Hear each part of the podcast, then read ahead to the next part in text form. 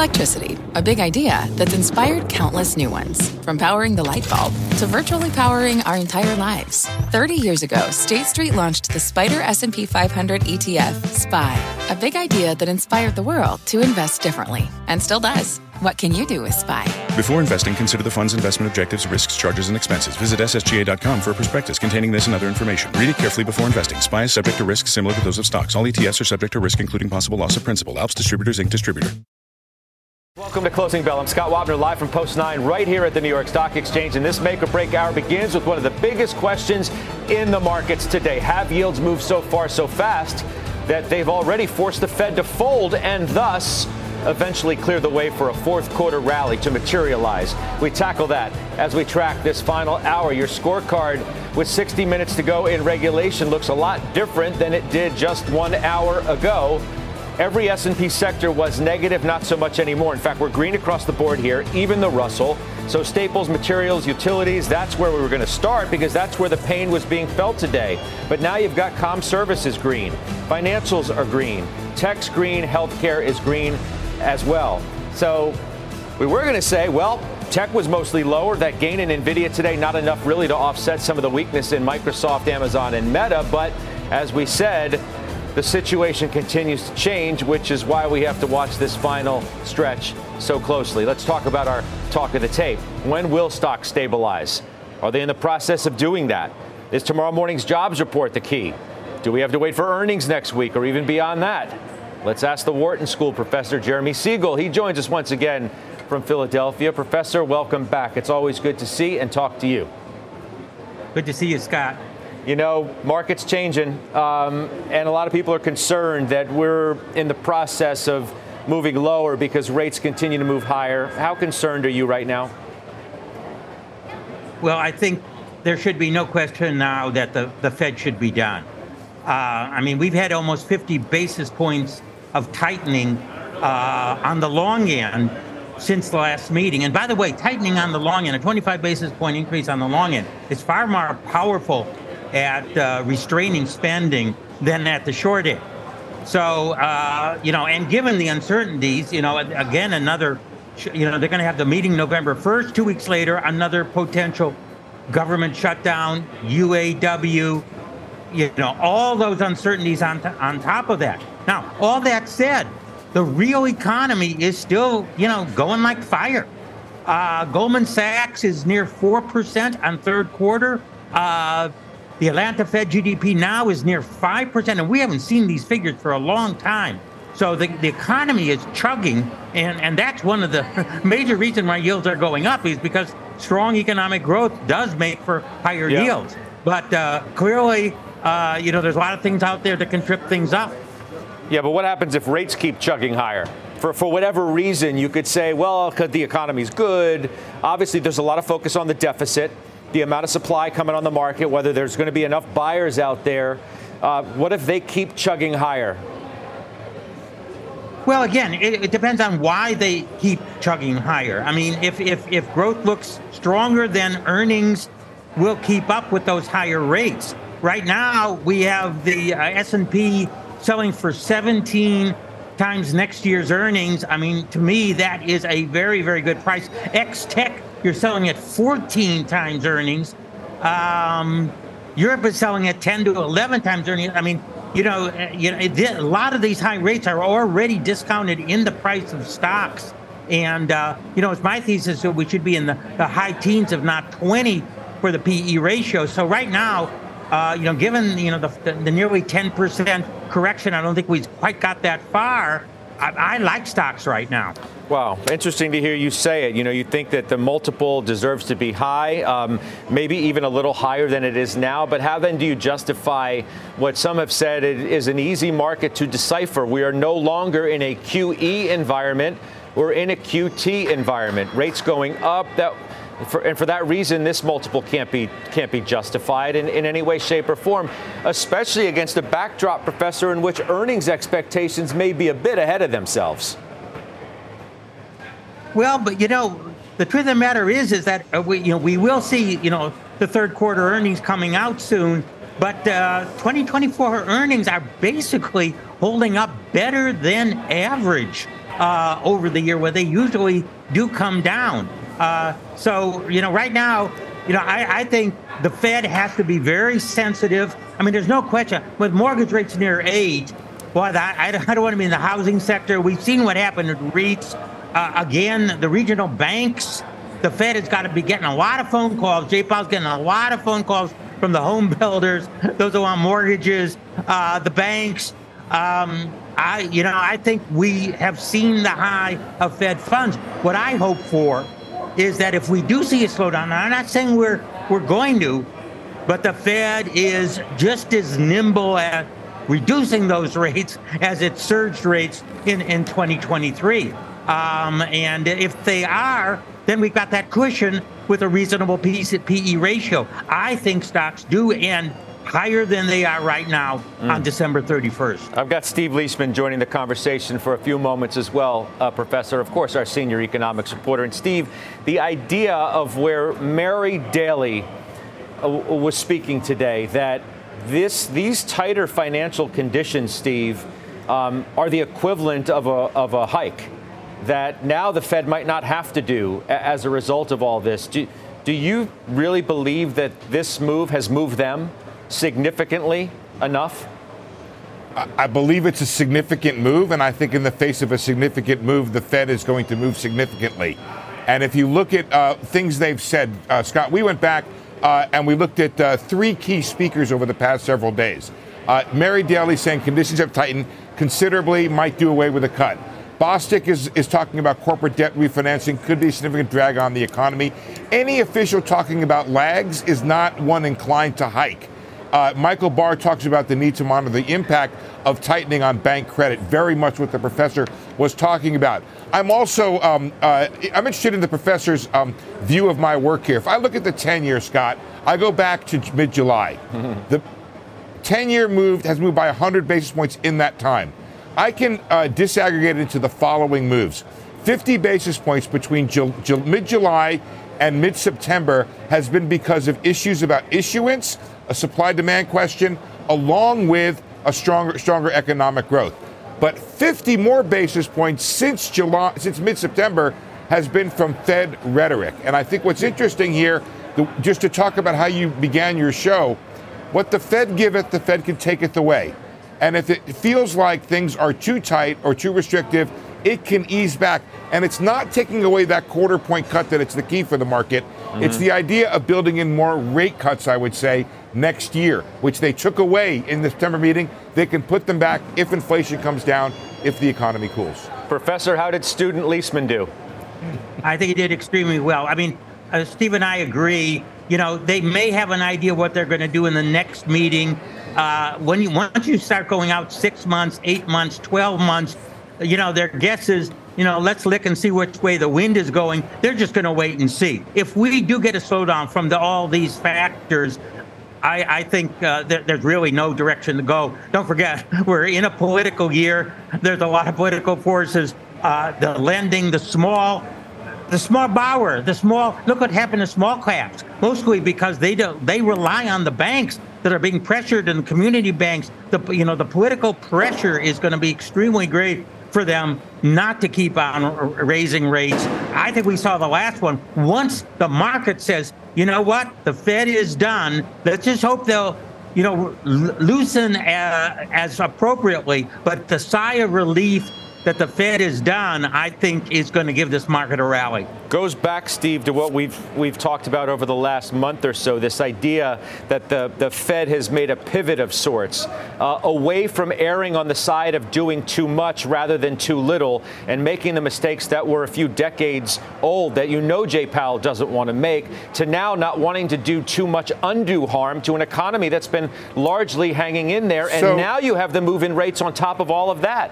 I think Professor Siegel would believe that my having an English degree would not be good background for covering the Fed, except it is. Okay, let's talk about the English that's been used, the language that's been used. Okay, uh, Mary Daly today saying that she believes monetary policy is restrictive. Uh, Raphael Bostic, hardly a radical or hardly a, uh, a pioneer, used the phrase sufficiently restrictive. And that's really important. That's the metric that uh, Chair Powell has used to say um, that we've done enough here. And I think the other thing that Mary Daly talked about using this language about risks being balanced, you have to be uh, go way back to Greenspan who, when he said risks are balanced, that meant there was no longer any need for hikes. I don't know that the Fed is harkening back to that language from 20 years ago, but certainly when risks are balanced, there's no uh, predisposition in order to hike anymore. That is right. That's off the table. Just a little bit of argument, Professor Siegel. He is absolutely right. The Fed's forecasts are terrible. However, it does set the benchmark for where the market tries to figure out what is the trade here. If the Fed is hawkish and I have a more dovish outlook and a reason for that, then I make a trade based on the Fed's outlook. It is almost certainly wrong, but it's the benchmark I have to trade against. Yeah, Professor? Yeah, I mean, uh, uh, most certain. I, I think what you said, um, Steve, early on is that neutral rate, uh, you know, which the Fed uh, thinks is a, a, half a, you know, half a percent uh, inflation corrected. I mean, we now, you know, we, we're seeing real rates 10 year, two and a half. I mean, we haven't seen that in 20 years, and the economy is still chugging. So, uh, the, the, the idea of what is that neutral rate is going up. We saw that in the dot plot. And I think that idea is what's being embedded in the long bonds. It's just not mm. as low as it was for 10 years. The economy is chugging along in face of these rates. Basic, uh, you know, take a look at claims, take a look at almost everything. It All is right. so, you know, we're really moving. And I but think that that is affecting the Fed. Professor, if there's a world of a higher neutral rate, that means a world of an economy that runs hotter than we previously thought, which also means a world of better profits? Yes. Yeah, I mean, absolutely. I mean, let, let's just. Those go together, right? I mean, we're getting four and a half to five percent. Let's say the third quarter. Let's just, don't forget the Fed at the beginning of this year said we would barely get to one percent. We've had yeah. two the quarters of two. This quarter of four to five. We're we're more than twice what they thought. I mean, if we can accelerate our long run to two to three by AI or whatever you say, I mean, that does mean higher rates, but it means higher profit growth.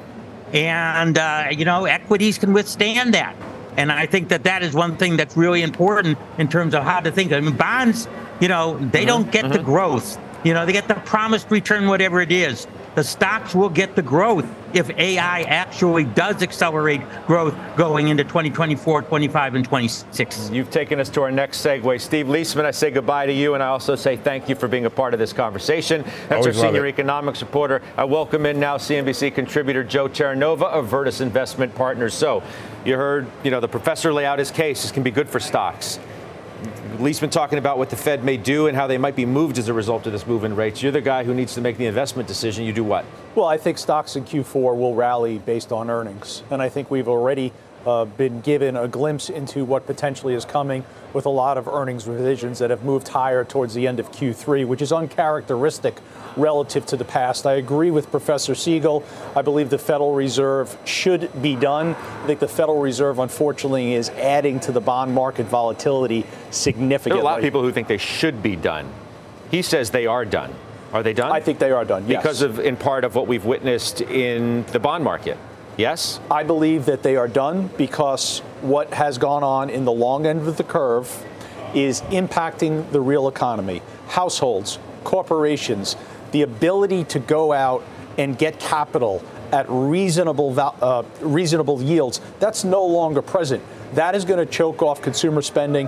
That is going to choke off capex. I think what we witnessed so far this week in the oil markets with gasoline demand plummeting, it's giving evidence to that in Q4 we are going to begin to see that the economy is contracting. I understand 3.7% GDP in Q3. That's looking in the rearview mirror. As we look forward, this is an economy that is going to contract significantly.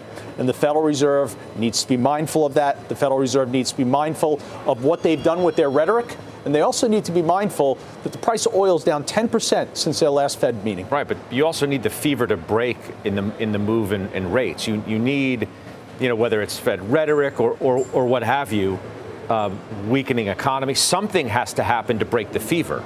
I never what said. is it? Yeah, and I because if it doesn't break, the stock market patient's not going to feel very well. So Scott, I never said that I think that the fever will break because I think the fever is going to persist. You always ask yourself the question who is going to come in and be the significant buyer of treasuries. And quite candidly, maybe lower equity prices is in fact what is the catalyst for there to be some buying in the Treasury market. You want to look ahead to the jobs report tomorrow morning, which seems especially critical now, given it's the critical. rates and coming off of ADP, which was which was weaker. Before we even get to the earnings conversation. Yeah, no, it's it, it's critical. But you know, listen, next week Thursday CPI that's important as well. So let's not just place solely tomorrow uh, on what the jobs report is going to be.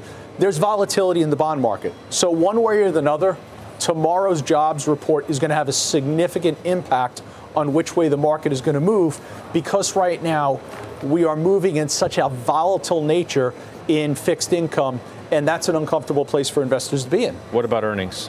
What about earnings? Because you've got a tick up for earnings growth modestly for the current quarter. And then fourth quarter earnings tick up a little bit more beyond that. And then you get into 2024 and it's, hey, it's party time again. That's where earnings estimates are. Now you have to decide whether, you know, as an investor, you believe in that or not, because that's everything to where you think the market, the price relative to earnings should be trading. And, and the poison uh, for earnings is leverage.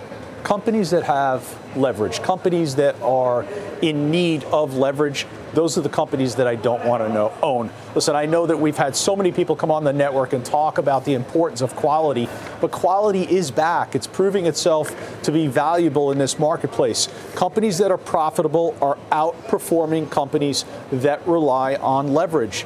And I think that's a theme uh, within the equity market that's somewhat rare as we move towards the end of the year. Where you have high degree of confidence to invest in the equity market? In energy, which right now is pulling back, but I, I believe have that a high degree of confidence in energy if you've seen this really remarkable pullback in the price of crude from where where it was just you know a week or, or so ago. What gives you what gives you confidence to invest in, in energy with oil pulling back and then you're talking about the economy taking a hit from the, the move in rates? Because I believe that what is going on with the supply demand imbalance in energy, it's secular, uh, secular in its nature. It's secular in its nature. And in fact, what we've seen over the last several days with oil pulling back is, is nothing more than kind of repositioning the market which was at historically long levels when you look at the commitment of traders for speculators. You want so, to know what energy stocks have done over the last week? The sector down down 4%? almost eight percent, almost eight double what I thought. Okay, not only double what you thought, mm-hmm. double the the underperformance of everything else. Yeah. So as oil's pulled back, because look, when oil was going up, it's not like these stocks went up perfectly in tandem. No, they did not. Now that oil's coming down hard, now who knows if that continues or not? These stocks are going down even harder than that. Yeah, and you're and you're probably looking, and I'll pull it up as we're speaking. You're probably looking at the XLE, which is what you're looking at. So there are stocks in the energy universe eh, which are more high beta stocks, which are down even significantly more than that but I still believe the fundamentals are strong in the energy market. And it's one of the few places that you can find that type of conviction beyond the Magnificent Seven, because the Magnificent Seven, they are the very definition of what quality is. Jobs report in the morning. Just give me a quick thought on that. After ADP, it seems to be binary. Um, weaker number, good for stocks. Hotter number, no good. Because you get a hotter number, then you have the risk of rates continuing to go up and stocks continuing to go down. Is that fair? It's fair, but I also see significant volatility either way. So I think tomorrow is going to be a very dramatic roller coaster ride. All right, we'll see you, Joe. Thanks. Our thanks to the professor as well. Had some technical issues there at the end with Professor Siegel. We appreciate your patience for that. Professor, we'll talk to you soon. Trust me on that. Let's get to our question of the day. We want to know how many more times will the Fed raise rates? One, two, or none? You can head to at CNBC Closing Bell on X to vote. The results are coming up a little later on in the hour. Now let's get a check on some top stocks to watch as we head into the close. Chris, uh, Pippa Stevens, excuse me, is here with that. Hey, Pippa. Hey, Scott. Well, GM shares are hitting their lowest level since 2020 as the Wall Street Journal reports that at least 20 million of the automaker's vehicles have a potentially dangerous airbag part. U.S. regulators are weighing a recall, which would be among the largest in U.S. history, according to the report. And elsewhere in autos, Rivian is having its worst day on record as the EV maker announces plans to offer $1.5 billion worth of convertible green bonds.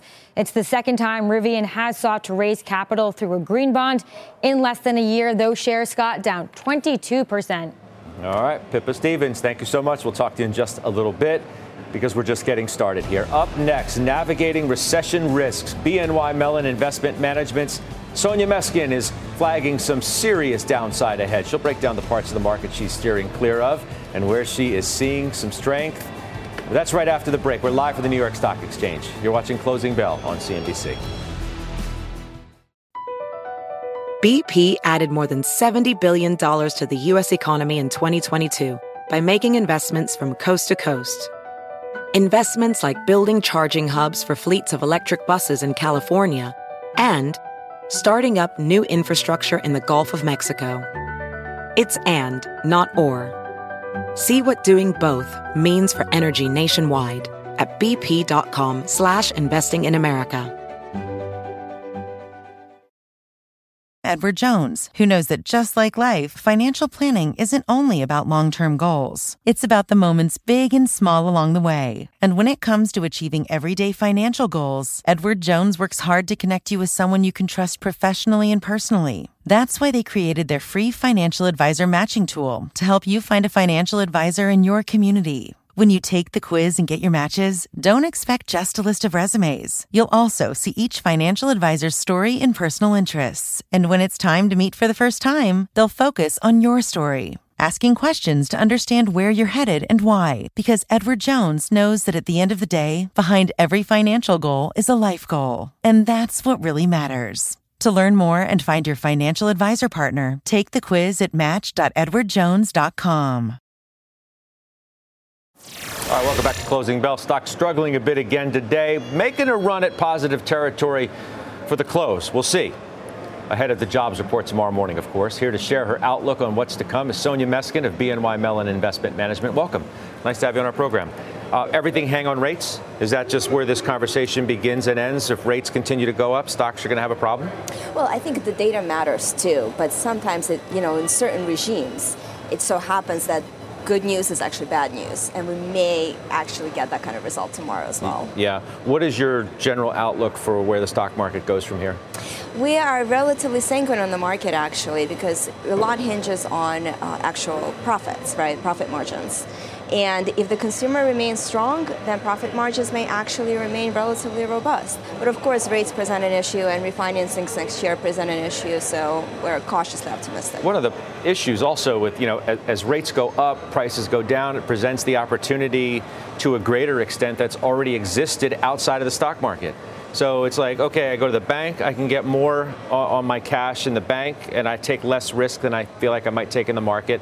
Bonds may present for some a better opportunity there as well. So risk reward is still skewed in some people's minds away from equities. Absolutely. While bonds also could present a good opportunity, especially the strong balance sheets that some of the corporates exhibit, actually means that a higher risk premium also means higher potential returns for certain corporates. You mentioned profits. Uh, you feel like earnings expectations have gotten too optimistic? How, how do you view where we've gone? We've had, you know, three or so consecutive quarters of negative earnings growth. This is the quarter where we turn. We've troughed, the bulls would suggest, and now we're going to move up, up, up and away. Does that sound logical? Well, we had gotten very pessimistic, I think, at the start of the year, for sure. Um, and some of this pessimism hasn't actually materialized, right? But on the other hand, um, we've had stronger economic growth that we anticipated at the start of the year, and that's a positive. Soft landing then? Potentially, yeah. We do think the probability has risen compared to the start of the year. We also think that the tails, though, of the distribution are fatter than maybe the market is pricing in, even with a higher term premium now. Well, I was going to say, okay, so you, you, you say there's more possibility of a soft landing the rise in rates, though, sort of throws that into question, does it not? Yes, yes. There's also a possibility that I think is being priced in a bit more now of a delayed landing, right? A landing that you know might, may materialize towards the end of the year and maybe a little bit harsher than a soft landing. So if profits get squeezed, if you know inflation stays relatively strong, the labor market stays strong, and the Fed not only stays higher for longer, but feels they need to you know step on the brakes a little harder well, in that case, we might get a harsher landing. How do you view technology here with so much focus on the Nasdaq and yeah. you know the so-called Magnificent Seven? Yeah. Um, how, how do you view it moving forward from here? Yeah, great question. So high, long duration stocks obviously suffer when the term premium goes up. At the same time, I think longer term growth expectations for these Magnificent Seven are higher right now as well, right? And for some good reason. So it's a balancing act for them. How do you But- view utilities and what's been going on there? A sector, quite honestly, that no one really ever talks about until you Yeah. witness the upset to the degree that we've had in that space, which has been epic, to say the least. Right. So they don't have the growth expectations of AI priced in, right? So that's, uh, I think that brings them down a little bit more in, uh, when term premium rises. But these are fundamentally fairly safe, you know, fairly safe companies. So that should be a positive longer term, especially when the cycle turns, as it inevitably will at some point. Well, it's good to welcome you to our program, and we'll see you soon. Thank you Thank for being you. here. All right, Sonia Meskin joining us here, Post 9. Up next, trading the volatility, Bill Miller the fourth of Miller Value Partners. He breaks out his investment playbook for us. Tell us where he sees opportunity, if anywhere, right now, just after the break. And as CNBC celebrates Hispanic heritage, we are sharing the stories of influential Hispanic business leaders with you. Here's Citi Head of Investments for Latin America, My Dominican roots have really shaped the person who I am today and have allowed me to bring the best of me and my culture to work. Being Latino can be your superpower. I believe it generates a diversity of thought and inclusion. My advice for Latinos is really to bring your full self to work, to allow yourself to not forget your raíces, your roots, and actually maintain your sense of belonging to your community. Across America, BP supports more than 275,000 jobs to keep energy flowing. Jobs like building grid scale solar energy in Ohio and producing gas with fewer operational emissions in Texas. It's and, not or. See what doing both means for energy nationwide at bp.com slash investing in America.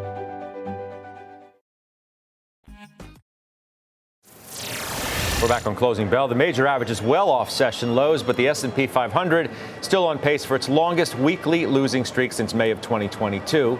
Our next guest finding some opportunity amidst the volatility lately. Joining me now, Bill Miller IV, Miller Value Partners. Welcome back. It's nice to see you. Awesome. Great to see you, Scott. Thanks for having me. Yeah, wh- where is this opportunity? Because uh, you know these markets have been rocky to say the least. Well, there's opportunity all over the place. So we're value investors. We like to look where the expectation gaps are the biggest between what we think is going to happen and what the market's implied uh, expectations are. So there are a lot of things out there that are actually highly investable and we find very, very compelling. You know, one of the groups we don't find as compelling are these tech names that trade at 20 to 40 times earnings with massive expectations for continued growth at a time where people are increasingly concerned about the economy. But if you look at what's been going on uh, more broadly within the markets, the Fed has been taking capital out of the system. So capital is becoming more scarce, which means that things that rely on external financing, whether that's real estate, whether that's venture-backed deals, uh, those things are not doing too well because capital has a cost. Uh, and so things are working normally again, unlike uh, how they may have for the past decade. So there are a lot of opportunities actually out there. Uh, we like things that aren't invested heavily in these magnificent sevens. So I mean, but the, the, the magnificent stock names, you know, obviously none, none of which you, you own, trade at the valuations they do because of the perceived more dependable growth that they provide, while at the same time having balance sheets that look a lot better than a lot of those companies that value investors are perusing, wondering about where where's the economy going to be, et cetera. How do you answer that? Well, it's it comes down to the expectations for that growth moving forward and what sort of continued growth at a massive, massive scale you need to justify those valuations. So if Apple's a shrinking company trading at 28 times earnings. You want to own that? And they're buying back stock, overvalued stock? I don't want to own that. So there are actually things out there that we want to own, things that might make people throw up in their mouth actually. So uh, one name I really like right here is AT&T trades at the biggest discount on a price earnings basis relative to the market it ever has. A lot of people look at it and they hate it. They go, it's a multi-decade low. But guess what? It's got a 16% free cash flow yield, half of which is coming back to you as the investor, and the other half of which is going to pay down debt. So they're doing very value accretive things with a huge free cash flow yield and a low valuation. And there's a lot of things out there like that that, uh, that, that we want to buy. I know you like Stellantis, and you know, so you obviously must have an opinion on how the UAW strike is is going to turn out, how it's going to end, and when it might. Because right now the two sides seem as far apart as they've been since the very beginning of this whole affair. So, how do you think about that as it relates to the performance of these stocks? Yeah, my only opinion on when that may end is that it will end eventually because the workers need money and the car companies need workers. And so there's a good uh, exchange there to be had. The way I look at it is Stellantis trades at one and a half times trailing EBIT, which, you know, that's a very low valuation. It effectively is assuming that profits are going to collapse in the near future. They might, or they might keep printing money. Who knows? Either way, it's kicking off a ton of excess free cash flow, buying back stock, its entire debt stack is covered by cash on the balance sheet. It's yielding 8%. So, yeah, I, I understand there's a strike going on. That will eventually get worked out. And, and the expectations here are so low that we're getting paid to wait, and, and why not? And you feel like that's the better play than either General Motors or Ford? I think in a lot of these cases, the entire sectors have gotten smacked around. I like Stellantis personally because the management team there is heavily aligned. Uh, and Carlos Tavares is doing a great job. He's got a great track record executing against the goals. And so we like that one. You know, you could ask about Verizon versus AT&T. We think AT&T is marginally cheaper, but they're both good good uh, bets in this environment. We think. Yeah. Um, how do you view what's been happening in the bond market with with rates going up and the pressure that's been putting on stocks and when that reaches a, a real significant breaking point? Yes, stocks have been upset a bit by it, but we haven't seen you know any any massive pullback in, in equities by any uh, degree? Some of the proprietary measures we look at regarding liquidity are starting to dry up pretty significantly in the past couple weeks. So it is starting to reach a breaking point. We certainly hope we see some sort of tone shift in the next uh, Fed meeting to either a dovish hold or potentially even a cut. You know, the rates are well above where inflation readings are coming in now. So the system works. They are taking air out of the balloon here and and but it, the system is working, Scott. So um, agree rates are slowing things down. Bonds are investable again. They weren't for a while. You know, the volatility has knocked them down a lot, and and they are investable again. So I think you know having an actual cost of capital out there in the world is a good thing.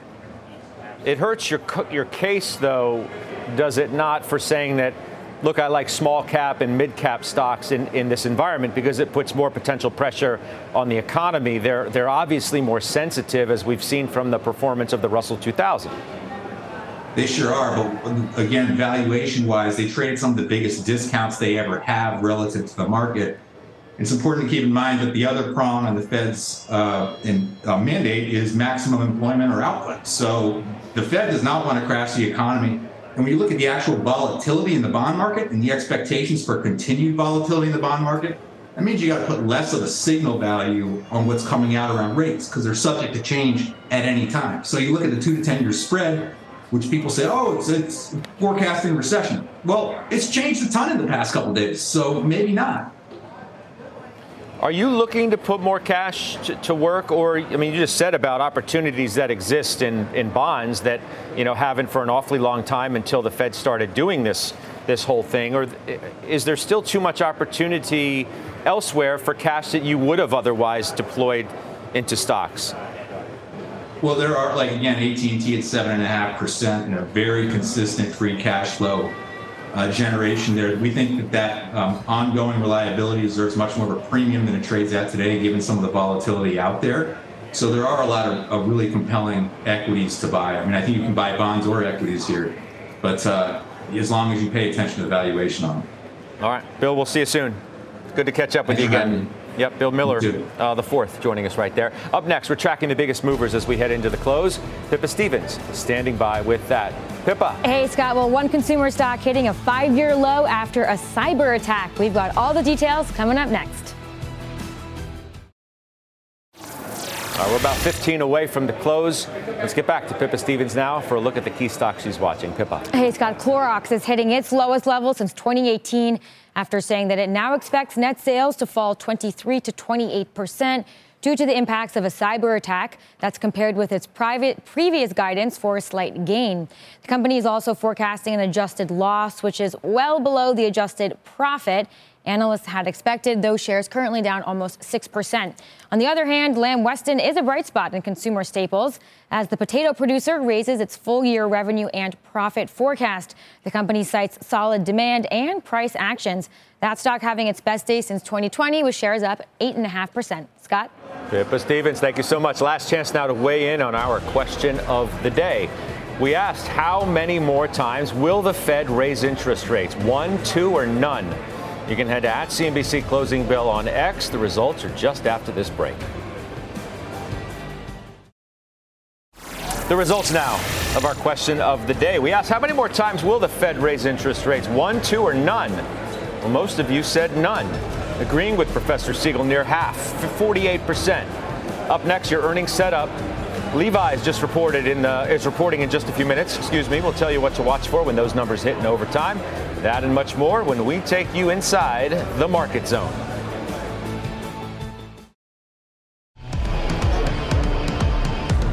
The closing bell market zone. CNBC senior markets commentator Mike Santoli here to break down the crucial moments of the trading day, plus Staples having their worst day since January.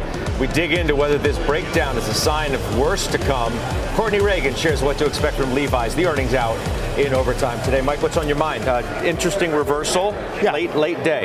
Market often, as I say almost every month, likes to kind of put itself in a neutral spot before the jobs number. Um, the fact that you have had uh, the bond yields come off the boil clearly is the sort of prerequisite for stock stabilizing. I wonder if you're if you've been bearish and correct for two months, and you say we got an eight percent pullback in the S&P, the average stock's down maybe twice as much as that from its high.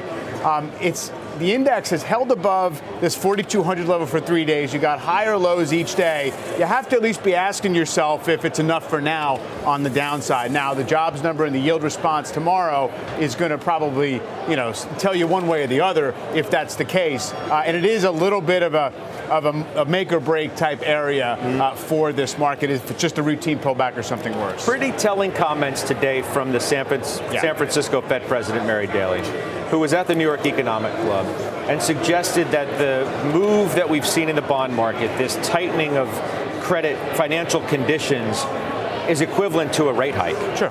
And thus, they may be done. In fact, Professor Siegel was just on with us, as you heard at the top of the show, and said stocks can go up because the Fed is done. Listen. We have seen the high of Fed funds. What I hope for is that if we do see a slowdown, I'm not saying we're we're going to, but the Fed is just as nimble at reducing those rates as it surged rates in, in 2023. Um, and if they are, then we've got that cushion with a reasonable PE ratio. I think stocks do end higher than they are right now on December 31st. Okay, so that's Professor Siegel. Uh, hope. Hope is a dangerous thing. Remember who said that? Yeah. Red and Shawshank. Is the professor going to be disappointed, hoping for something that doesn't come in terms of rate uh, cuts? I think the first question would be is as to whether that is what you would want to hope for. I mean, not to be too literal about it, but I doubt the Fed's going to be cutting in 75 basis point chunks, three, three or four meetings in a row, as they did last year in hiking. Um, and I also don't think the Fed needs to be outright done in a declarative way for stocks to recover and get back up toward the July highs under the right conditions, mainly because the Fed hasn't been done since October of last year when stocks bottomed. There were 3% Fed funds. We're about 5% right now. But I do think, to your point about Mary Daly, the sensitivity to the overall picture uh, in terms of what rates at this level is doing to the growth picture, and for that matter, to the inflation story. Uh, so much that's going on right now is disinflationary, not just the gasoline stuff, but you talk about pricing power throughout the economy. Investors are questioning it.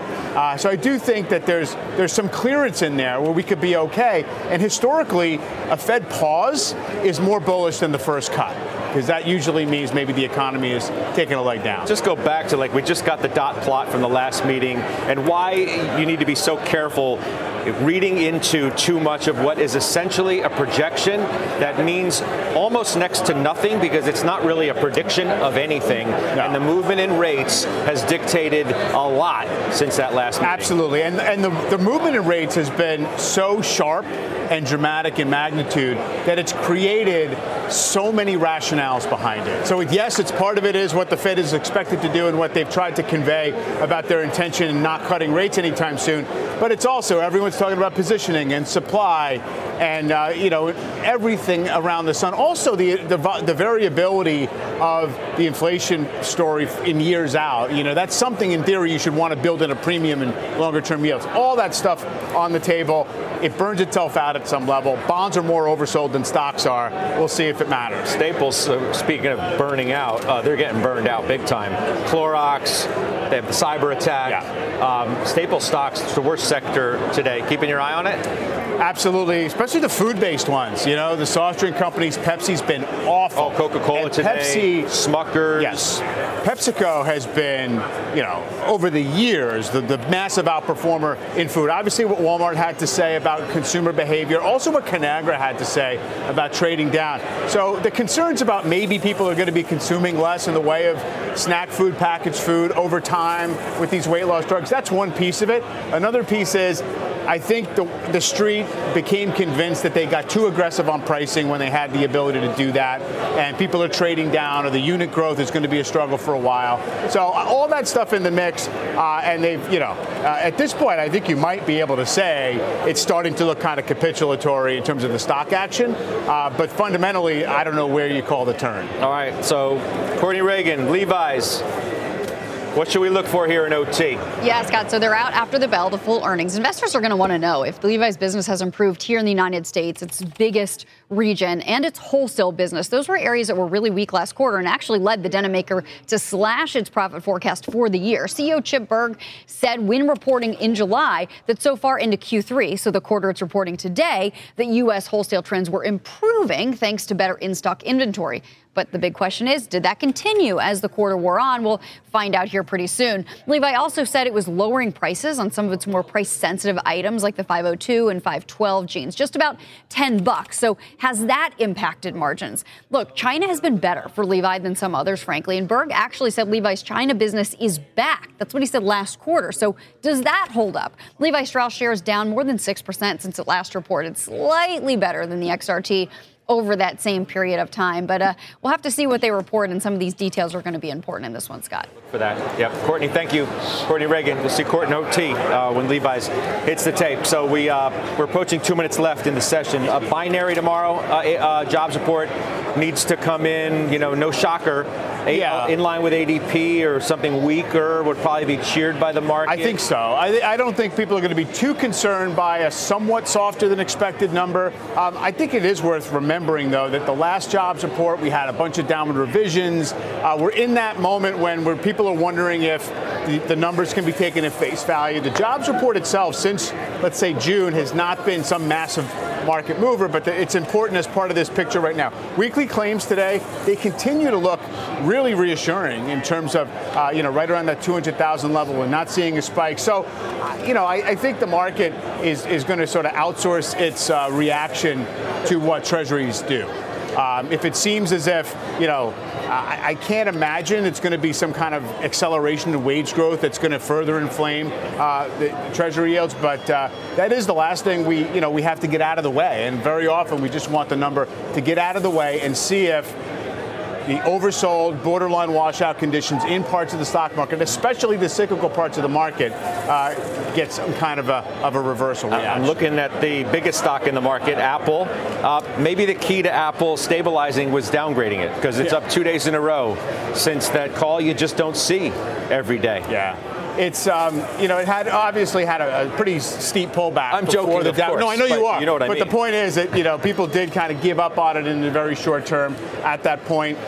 The big the big ones, the big stocks are still acting somewhat as defensive. Yeah. Nvidia up one and a half percent. Apple, as I said, uh, Microsoft. Um, uh, it's split today.